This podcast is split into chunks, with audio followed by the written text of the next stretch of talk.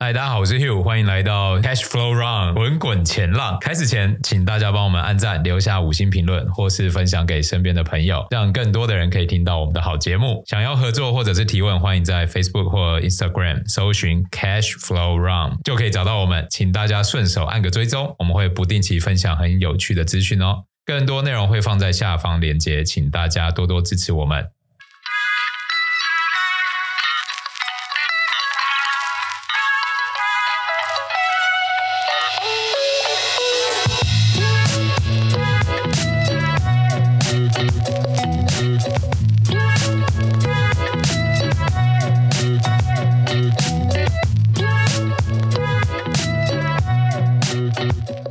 我是 Jonathan，欢迎来到 Cash Flow Run 滚滚前浪，分享全球发生的财经大小事。今天第七集，我们邀请到的是 Samry 以及 Chris。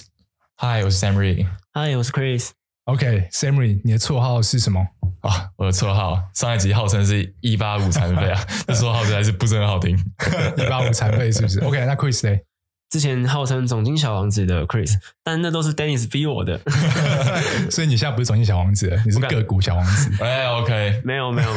Equity Research。OK OK，那这一次也是我们三位实习生第一次合体来录制这次的 Podcast。那有问题的话，也可以随时在下面留言，可以问我们问题。这礼拜上礼拜哇，发生太多事情了。然后为了让我们听众第一时间得到这些资讯，我们马上被推上火线来录这一集。而且这次的事情发生的非常突然，目前市场也还没有一个完整一个定调。那对于我们事件如果有问题的话，未来可以到我们的 Facebook 或是 Instagram 去留言哦。这一次我们的主题是 Silicon Valley Bank SVB 的破产事件。那 Chris，你可以帮我们简单介绍一下这次破产事件的始末吗？好，没问题。这次事件主要是由矽谷银行 SVB，他在三月八号的时候发布了一份集中的报告，他向投资者们宣布他们卖光了所有的 AFS，嗯，也就是所谓的可供出售的金融资产。那其中的话，它大多数都是美国公债，他卖光这这一类的资产，造成了他们高达十八亿美元的亏损。嗯，而他们所提出的理由，就是为了要增加资产负债表灵活性，转而去投向较短期的资产。他们同时还进行了募资来弥补这一次造成的亏损，希望透过出售一些普通股还有优先股的组合来募资，总共二十二点五亿美元。但问题就来了，如果我们今天以当时公布后隔天的三月九号的收盘价来计算，SVB 的市值只有六十二点八亿美元，但他们却要募资高达二十二点五亿美元，占比是到了市值的三分之一。结果市场看到这个募资计划，瞬间引起了恐慌。那么存在这些银行里面的存款，他们就赶紧将资金从银行里面提出来。而形成了挤兑，他在两天内被提了总共是四百二十亿美元，那最后就是造成了破产，然后也导致被清算掉。他们的市值也在这几天内瞬间的暴跌，而连带的影响了其他相关的银行，也出现了类似的挤兑的现象。那最终就一直连锁导致大型的银行股也纷纷都出现明显的下跌，尤其是一些大型金融股啊，像是纳斯达克金融指数等等的，也都有大幅下跌的现象。最后也导致过去几天大盘不断不断的下跌。哇，那两天内被提了四百二十亿美元，真的真的很难想象这个数字。嗯，好，那我来跟大家简介一下 FBB 吧。嗯，那其实它是作为一家高科技商业银行，创业于一九八三年的西谷银行。他们的经营策略其实是服务初创企业，或者说从那些获得风险投资基金投资的企业吸收存款。那后面的服务范围就会扩大到风险投资基金的银行融资服务啊，然后还有一些其他的，像是。商业银行服务、私人银行服务、投资银行服务，还有风险跟信用投资。那换句话说，其实矽谷银行这也就是 FEB，其实不是大家一般人可以接触到一般的商业银行，它其实是像是服务于那种高科技初创企业，还有其背后风险资本的银行。嗯，所以它投资于就是很多是在那种呃 VC 阶段的一些客户，这样。对对对，它是这样一路扶植过来，也算是陪着他们成长。了解了解，对，OK。那其实他们这次比较特别的是，大家会比较关注他们还有一些投资组合。那其实随着他们的客户资金大举涌入 FVB 哦，那对应就是不断增长的资产配置需求嘛。嗯，那其实截至去年年底，它的总资产就已经达到两千多亿美元了。那其中最大的就是固定收益证券了，达到五十五 percent。那其实不同于两千零八年的金融危机前啊，那华尔街投行买入那种就是比较虚评级的证券化有毒资产。那 FVB 其实这次买的是相当不错，他们主要买的是美国国债还有 MBS。嗯，那根据十 K 文件显示哦，截至去年年底。它的啊第一份，也就是 AFS，也就是刚刚说的可供出售证券，还有持有到期的证券，就是 HTM。了解了解。哎，那那个 Sammy 可以帮我们介绍一下什么是 MBS 吗？哦，MBS 哦，MBS 也就是不动产抵押贷款证券哦。那其实也就是像一般的购买房产啊，你那个房贷，它的银行就会包一包拿去再进行售卖，这就是所谓的 MBS 的债券。那其实就像刚刚说的，在通胀高企还有美联储加息的大背景下，矽谷银行持有的各类证券加权收益率其实都是低于这些证券的近期收益率哦。嗯，所以它的净利差就带了巨额的浮亏啊。嗯，那其实截至去年年底，Bloomberg 的的数据也显示，矽谷银行的未确认损失总计已经达到一百五十亿美元。哇，对吧？那另外其实一个更酷的数据哦，截至去年也同样是去年年底，根据 FDIC 的数据，美国银行业投资证券的未确认损失便高达六千两百亿美元。哇，六千两百亿美元，那真是一个蛮巨额的数字。真的，真的。哎，那 Chris，那你知道说 SBB 的亏损是从何而来的吗？那这个矽谷银行他们的亏损主要是受到整体总经环境的影响。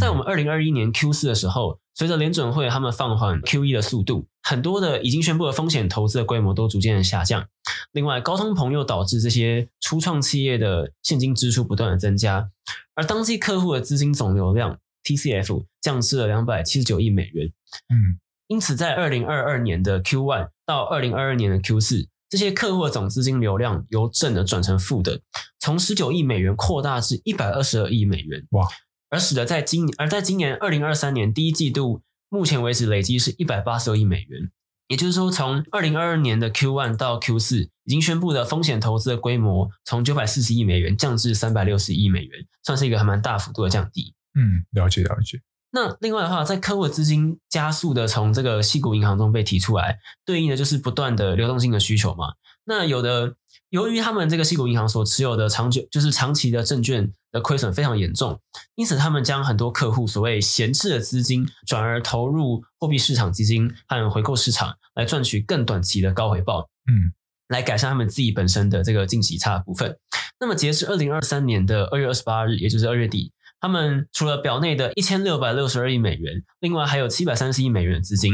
这些资金可以转入这个资产负债表内来满足客户的资金需求。只是硅谷银行他们并没有这么做。二月份的十年期美国公债殖率出现大幅的反弹，而迫使他们减持的部分出现了严重的亏损，也就是所谓资产负债表他们的调仓。他们总共出售了两百一十亿美元的证券组合，而这个组合的分布期间。大约是在三点六年，而加权利率只有一点八 percent。那么，这个可供出售的证券 AFS 通常是以所谓的公允价值定价，也就是它的浮动的盈亏并不会列入损益表，而是计入其他的综合收益。那最终包含在资产负债表的权益之中。一旦他们把这些证券给出售掉了，这个浮动的盈亏就要计入损益表，变成实际的损失。而因此出现了，就是他出售这两百一十亿美元证券而产生这所谓十八亿美元的亏损。了解了解，怎么感觉这个事件在台湾有种既视感？Sammy 有没有觉得好像跟去年那个是什么，有些部分出现的净值的变动好像有点像？嗯，没错没错没错。好，那刚刚有提到说矽谷银行 SBB 的稳健性，哎，我前几天还有看到新闻是说，就是呃 SBB 的评级是被 Moody 还有 S M P 调降评级。呃，印象中穆迪他们一路调到 BAA，而 S M P 则是也下调了一两个等级。嗯，没错没错，哇，那其实真的还蛮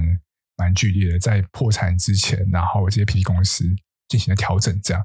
OK，诶那 Samuel 你要不要帮我们补充一下呃，西谷银行的稳健性的一些内容呢？好好，那其实，在他们内容部分啊，尤其是负债端，其实西谷银行表内客户存款还尚有一千八百六十亿美元，表外客户资金还有一千八百九十亿美元。嗯，那二零二二年 TCF 仍然比二零二一年高出四百六十亿美元。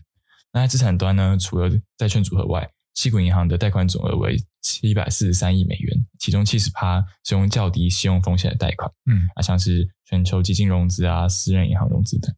啊，一直以来作为高风险贷款的天使轮投资支持者，贷款仅占整个贷款的三 percent，其实远低于两千零九年的十一 percent。那其实这样整个看过来，可以说西谷银行的稳健性其实并没有明显的减弱，嗯，那其实它是所所持有的资产都是比较好的，其实像刚刚所看到的 MBS 啊。或者是美国国债，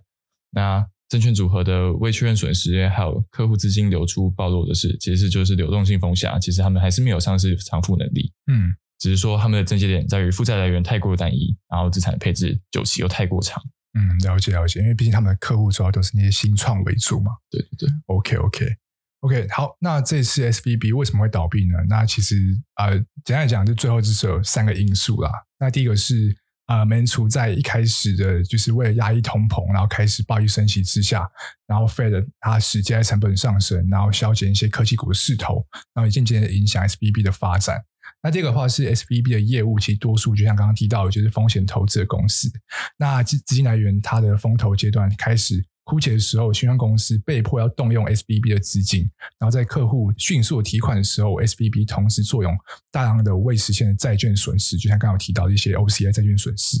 那第三个的话是 SVB 的呃投资策略相对的比较保守。像银行转投资多为像债券啊、MBS 啊相关的商品，那受到美国持续的升息，让 MBS 跟相关的债券持续的赔钱。那往来客户手头吃紧的情况之下，银行又要资金周转，银行自己转投资绩效又差，所以造成了这次的倒闭事件。真的，真的。那我来跟大家分享一下他们这次倒闭影响好了。那其实 FVB 在美国当地属于美国区域性的银行。那规模其实跟两千零八年的雷曼兄弟银行其实差的真是蛮多的。没错，没错。那其实所以目前的经济学家都是预测，呃，SVB 倒闭出现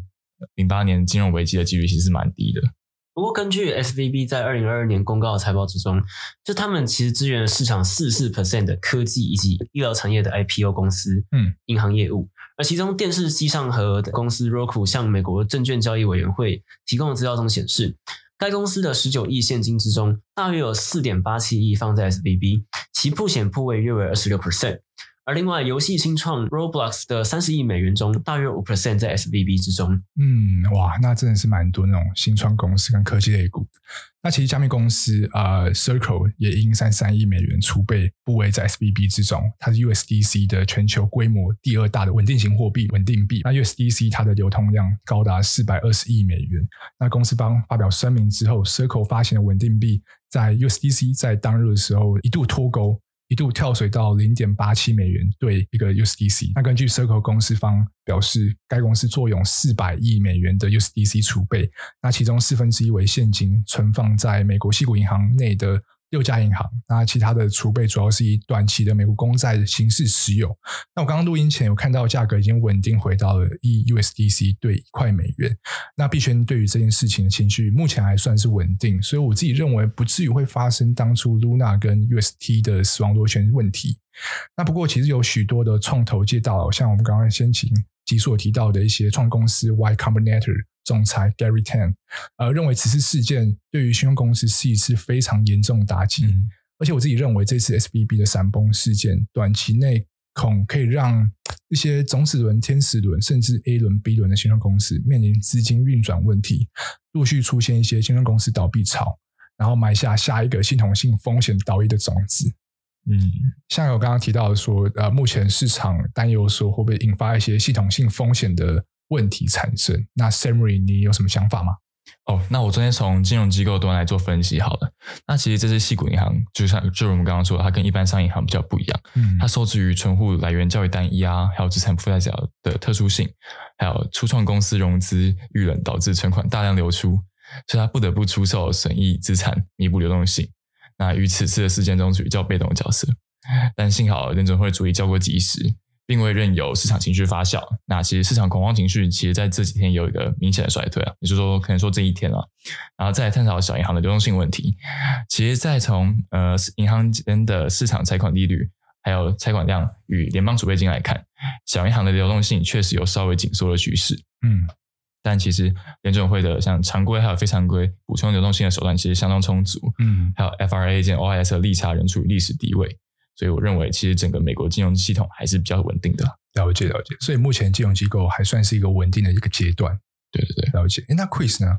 这部分的话，我们可以去对比当年的雷曼兄弟来看。嗯，其实像当年会引发整体的系统性风险，主要是因为他们都是在大型的金融机构，而且是扩及整个市场以及各种基本的证券。那像这一次的话，其实他们比较只是。就像刚刚 Samuel 提到的，比较是集中在一些小型的银行，以及往来客户都集中在这些新创客户，连币圈都还没有受到影响的情况下，我认为不太会像以往金融危机时候出现那么大的风险。那或者另外，我们也可以再拿去年的英国那时候爆发金融危机来去做对比，当时其实他们在他们虽然当时一度也被誉为是雷特雷曼时刻。但是英国央行及时下去救市，也及时挽救了资产的恶性循环。那在这一次，就像也刚也像刚刚提到的，联准会也及时的提出对应的政策，来避免整体进一步恶化，以及扩及到整个金融圈。因此，我认为这一次也不至于会出现大规模的系统性风险。了解了解，哇，这就像 NBA 里面大家都在找下一个 Kevin Durant，就是金融市场大家都在找下一个雷曼兄弟什么时候会产生呢？OK OK，那其实呃，对于一些政策啊，一些就是财政部啊，甚至 Fed 的一些政策，像这次 FDIC 的介入，Samuel 你有什么要补充的吗？哇，那其实截至台湾时间三月十三号的下午五点，美国金融当局于十三日上午发布一项纾困计划，嗯，将确保矽谷银行所有储户都能取回全款哦的存款。哇，那而且美国的纳税人还不用承担任何的损失。哇，那像美国财政部啊、联邦存款保险公司，还有联邦就是 Fed 都有发表联合声明说，十三月十三号起，储户可取得所有存款。哇，那这个台湾有点既视感呢，就像前阵子就是有一些呃政府机关有救市的一些动作，哇，感觉救市还是必要的。对，那这些东西其实台湾都还蛮有经验的。对，OK。那在矽谷银行倒闭后，相关单位几天来都在竭力避免此事件波及其他金融机构，啊，引起更广泛的效应哦。在可能的重大发展中，联准会宣布将向银行提供额外资金，以协助银行满足储户需求，啊，包括像存款啊、提款。那联邦银行法律将允许。联邦存款保护公司在矽谷银行倒闭后，相关单位几天来都在竭力避免此事件波及其他金融机构，引起更广泛的效应。在可能的重大发展后，联准会宣布向银行提供额外资金，以协助银行满足储户需求，像提款。那联邦银行法律将允许联邦存款保险公司保护未投保的储户存款，因为不这么做可能会导致金融系统的崩溃。嗯，了解了解。诶，那总经小王子 Chris。就是联准会是你的呃后花园吗？那你对于这次联准会的 BTFP 的政策有什么样的想法吗？OK，BTFP、BTFP 这个政策就是联准会他们连同了财政美国财政部，然后联准会以及刚刚提到的 FDIC 这三个机构，他们在台湾时间三月十三号的上午六点，同时发布一份声明。他们在一份声明之中，他们公布了 BTFP 这个计划，他们让银行能够将手上的净值下跌非常严重的债券部位，以债券面额百分之百。向联准会抵押去借钱，而利率的部分则是定在一年的隔夜无风险利率，也就是 Overnight Index Swap（OIS） 加上十个 BP，而它的天期最高可以长达一年。总而言之，联准会为了稳固市场的信心，而决定给予这些美国银行短期的流动性，而降低整体系统性风险所发生的可能性。嗯，哇，那这次不管是 FDIC 跟联准会都有出来救市的一个动作，所以其实这次呃系统性发生的可能性可能不会来这么的大嘛。嗯，OK，好，那我补充一下，像台湾布险的部位好了。那根据金管会的说明，台湾在 SBB 不显部位做投资公司的三亿，那金额相对于这次事件，其实对于台湾的冲击有限。不过，台湾值得省视的是，手上一样持有大量债券部位的一些金融机构，然后在货币紧缩的时期，债券价格流动性，甚至是认列债券损益的会计方法，能否有效第一时间给予投资人、债权人正确的资讯？其实是台湾金融体系可以透过此事件，呃，更加的有效率的进行风控的一个机会。嗯、所以我觉得台湾可以把握这次的机会，然后去检视一下台湾目前有什么样的一个改进的可能性，避免掉下一次的一个系统性风险的一个产生。嗯，OK，好，那下一趴我们来讨论一下，呃，Federal Reserve 升息路径是否会因为这次事件而改变？那我先讲下我自己的想法好了。因为市场原先因为 Jerome Powell 上周鹰派的发言定调三月 FOMC 可能是升息两码嘛，但因为二月份的失业率上升至三点六 percent，且薪资成长增速低于市场原先预期，此次 SBB 闪崩事件后带来的银行系统性风险上升危机。由录音时间的三月十三，Fed Watch 观察美国时间三月二十二日的 FOMC 升息一码的几率大幅上升至九十六 percent，甚至不升息的几率有四 percent 的几率压住。相对于上周接近八成的几率定调于升息两码，呃，这两周市场对于升息码数的预期变动可以说是非常非常的剧烈，也逐渐接近 FOMC 届末期的时间。我认为本次 FOMC 结果可能是嗯近半年最打破市场预期的一次。那当天对于资产价格波动恐怕会非常非常的剧烈。那也建议听众可以对手上的资产进行一些避险以及风险管理哦。那 Chris 你有什么想法吗？OK，那对于升息路径的这一块。未来确切的升息码数的关键，我个人认为啊，将会取决于明天，也就是三月十四号所开的二月通膨数据，以及本次事件后续发展。那么，先来讲通膨部分，一月的通膨以及二月的 PCE 回升时的联准会必须要再次加速紧缩，他们来去对应这个可能反弹的通膨。加上先前主席鲍威尔他在国会的听证会中所发表的鹰派言论，使得原先市场认为三月的会议中将会升息两码，也就是刚刚 Jonathan 所提到的，就是上一周的市场预期。嗯、那么，但是在当前就业市场，它并没有超出预期过热的情况。如果二月份的通膨没有上升超越市场预期，也就是没有过度的再持续回升的可能，甚至是联准会最关心的，也就是扣除房租后的核心通膨，嗯，因为受到工资增速放缓的影响，也跟着放缓的话，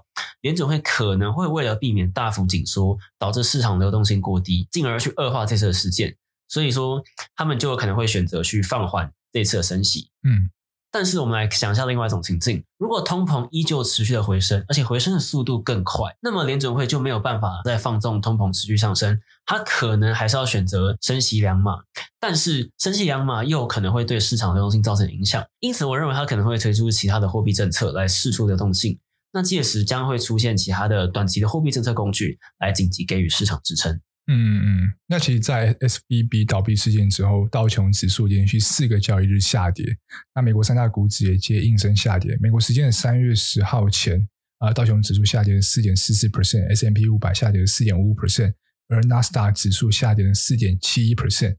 那为二零二二年六月以来跌幅最大的一个周次。那其中更因为这次银行流动性风险导因的事件。也有其他的一些银行股表现下跌幅度差不多在五到十五个 percent 左右。嗯，那我认为股市目前受牵于系统性风险继续上升，可以看到 VIX 指数本周涨幅为二十二点七二 percent。那市场避险情绪持续上升，资产因而转向于相对稳健的标的，像是美国短期国债，也导致短债殖利率显著的下跌。那本周股市最大两不确定因素就是刚刚提到的 S B B 倒闭事件。带来的系统性风险危机，以及本次啊、本月底即将举行的三月份 FOMC，而两事件又彼此的牵连，所以如先前所提，录音时间当下市场预估三月底仅会升息一码，那联总会选择在亚洲股市开盘之前推行了刚刚提到的 BTFP，让短期回跌的股市持续落底，那降低了市场恐慌的可能性，使月底 FOMC 操作上更加有一个空间。不至于被市场逼着只能升息一码，甚至不升。所以，如同前述，我认为本次揭末期前一周就是本周非常非常的重要。根据今年联准会的一个风格，高几率会与市场持续不断的沟通，届时股市方向会明确许多。因此，我觉得这个时间点配置一些部位在被市场错杀、财务相对稳健的一些科技股啊、金融股，是一个还不错的一个做法。那 Chris 你觉得？嗯，我觉得股市的部分就是像刚刚庄先生讲，那我来补充一下外汇的部分好了。这次事件爆发之后，市场调降了对于联准会升息的预期，使得美元指数一度下跌至一零四以下。而未来汇市的部分，我认为将取决于联准会升息的幅度，还有避险情绪这两大部分。那就像刚前面提到升息步调，如果未来只升息一码，甚至是不升息的话，美元将难以持续上涨，而其他主要的货币对美元则会因此出现上涨。但反过来，如果联准会为了还是要打击通膨，依旧选择升息两码的话，将会再次扩大美国和其他国家的政策利差，另外还有市场的避险情绪升温，也会支撑美元指数的上涨。最后，我们来想一个情境，就是如果他们推出了类似于像二零一九年那时候发生流动性危机嘛，费德他们为了要紧急救市，也推行了一些政策工具，嗯，但是在现一些一些政策工具来给予市场流动性的支撑，但是在现在持续缩表和升息的环境下。如果他们像当年一样购买一些短天期的资产来救市的话，将可能会提高整体外汇的不确定性，而货币类的资产都会出现较大的变动。嗯，真的哈，在外汇这部分真的很吃政策利率。那我讲再一部分好了。那其实虽然现在劳动力市场还是紧缩啊，通膨也还没有达到联准会的目标，但随着西谷银行破产、工资增速低于预期等因素，市场其实仍然定价，呃，联准会将放缓升息步伐。啊，原本三月加息两码的预期完全消失哦，啊，转而定价升息一码，或是更加鸽派，呃，像高盛所说的完全不升息。啊，最明显影响便是短天期债券利率的向下跳水，然后还有与基准利率挂钩的短债价格突升哦。那我认为这次事件最严重其实不是银行倒闭本身哦，而是其引发民众恐慌，进而引起的恐慌性挤兑现象。那叠加，实际上现在。联准会缩表周期中，中小型商业银行准业准备金本身就较为不足。那债券净值因联准会暴力升息而大幅跳水等因子，就增加一点系统性风险了。啊，虽然全美范围的大规模挤兑发生的几率其实微乎其微啊，但如果真的这个最坏的情况发生了，那存户的存款将成为银行最大的毒药。所以我认为应该要把这次的小规模事件视为一个警醒哦。那其实联准会也是为了避免此事啊，也是赶在雅股的周一开盘前就推出了总额两百五十亿的一年期贷款，嗯，其中可以以美国国债抵押贷款债券作为抵押品，那，从而避免出现亏本出售债券，此举可以提供流动性啊，一方面也可以给美美国民众带来对金融机构的信心。没错，对。那我认为展望未来哦，暴力升息对经济的破坏。它的滞后性还是有可能把美国经济推入泥沼。嗯，那其实像包含领先指标啊，也早早就已经连续十个月出现衰退迹象。嗯，那高收益债、高收益率的长天期公债或许存在合理的布局空间。那短天型利率则可能已经见顶。但是比较有趣的是，在现在头等债还有高收债对公债的信用利差还是处在历史相对低点。嗯，那未来如果经济成长真的大幅不如预期啊，EPS 弯下修，部分财务体质较不佳的公司可能会引发一小波违约潮，那使信用利差扩大。那我认为，因此的布局长债还是要是以防御型产业的头等债还有公债为主。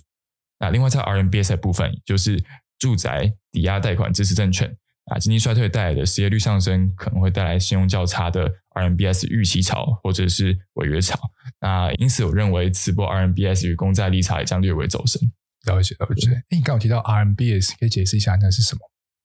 那 RMBS 就刚就跟我刚刚所说一样，它其实就是一个住宅抵押贷款支持证券，它就是将嗯一般的民众跟银行的房贷借款打成一个包裹，拿一个证券化的形式包付出给其他的投资机构。那它就可以稳定的配息，那这个息就来自于各位的房贷了。了解了解，哇，那这样听下来，股汇在这次事件其实都还有个还是有一个蛮剧烈的影响，因为不止只有影响到这次事件本身，其实还影响到三月底 FOMC 升息与否跟升息码数本身，所以这次真的是一个大型的一个经济赛局的一个事件，真的。那我们听众可以不断的去追踪这次事件，然后去发现说市场上可以投资的可能性，以及可以投投资的一些动能。甚至可以被找到错杀的那些资产价格、资产类别，然后也可以让我们在市场上赚到一个还不错的一个超额报酬。那这是我们一个不错的一个做法。对，那 Chris 跟 Sammy，你们还有什么要补充的吗？哇，这次应该是没有了。那还是希望这次可以透过嗯、呃、联准会的积极救市，给金融市场带来一点积极性的影响。没错。嗯，那我认为的话，如果听众朋友想要在持续追踪此事件，或者是想要从中找寻机会的话，未来可以再去关注一些美国中小银行在负债端不确定以及资产端潜在亏损这两大部分。那在资产负债端不确定这一块的话，因为他们的准备金就是相对的比较小，在这个高利率的环境，可能使这些储户他们倾向于将存款转移至货币基金啦，或是甚至去购买自行去购买债券来获得较高的收益。嗯，这是存款流失将会造成类似的问题。那另外，面对联准会持续的缩表。这些中小型银行的流动性比较差，所以他们的负债端也比较脆弱。那另外资产端的部分，就是疫情后美国的商业银行，尤其是这些小型银行，他们增加了大量的美国公债还有 MBS，但是因为联准会的快速升息，使得这些债券普遍有大量的未实现的亏损。面对这些大量的未实现亏损，这个不稳定的负债端将有可能使得这些银行再一次的爆发类似像 SVB 的危机，到而到最后被迫抛售，形成亏损。嗯，了解了解，哇，那流动性风险真的是市场当前需要解决的一个问题。对，它也是不断不断的在市场上发生，也是不断的去创造下一个就是大家找雷曼事件的一个因子。哇，我跟大家插播一下，刚刚新胶原定价，美联储下周升息的几率只有十四个基点啊，基本上看起来市场的定价又进一步的更新了，十四个 basis point 吗？对啊，哇，那另外一边就是八十六个。就是升息不升息的几率哇！对对对，那现在 OK，现在市场上的避险单情绪其实非常的猛烈。，OK OK，好，那这一次就是我们 SVB 破产事件的一个 Podcast 内容。那我们听众有任何问题的话，都可以写信到我们的 Podcast Instagram 跟 FB，我们都有一些内容跟报告可以让各位做一个索取。这样，好，那感谢各位的收听，我们是 Catch Flow Round 滚滚前浪，我们下周见，拜拜，拜拜，谢谢大家。哇，这一次的 SVB 真的是内容是真的硬啊，对啊，内容是真的灾难级的，真的是，而且在做的当下，真的是因为市场上不确定因素真的太高了。你看，我们一天改了几次稿，真的真的，就像刚刚没人说突然定掉，Fed Watch 突然定掉。对啊，这这真的没办法，大家是现在大家避险情绪一高，哇，那日元又涨了，哇，真的真的，所以大家记得说，我们现在录音时间是三月十三，那如果一周有变动的话，OK，那个是我们预期之外的事情。没错，没错。好，那感谢各位的收听，拜拜，